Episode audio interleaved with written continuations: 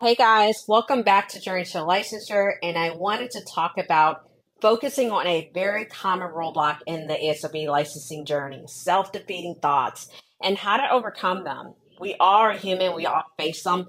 Everyone faces self doubt at some point, especially when you're trying to pursue a goal such as the social work licensing exam. But it's vital not to let these thoughts control your journey.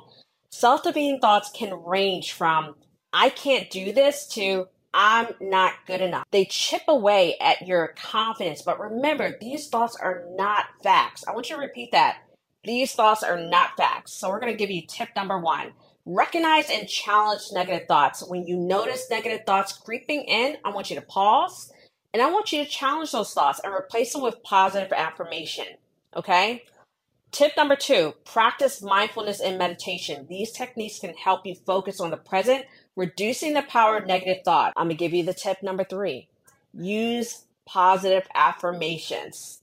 Positive self talk can boost your confidence and help you keep negative thoughts at bay. Tip number four seek support. Don't hesitate to reach out to supportive individuals in your life or consider seeking help from a professional like myself. Remember, you're capable, you're competent, and you're worthy of achieving that licensing goals. Don't let your self defeating thoughts dictate your journey.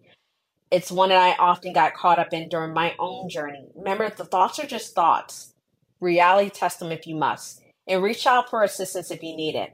But I want you to remember embrace the power of positive thinking, overcome self defeating thoughts, and unlock your potential in your licensing journey because you can do this. All right. Talk to you guys later. Bye.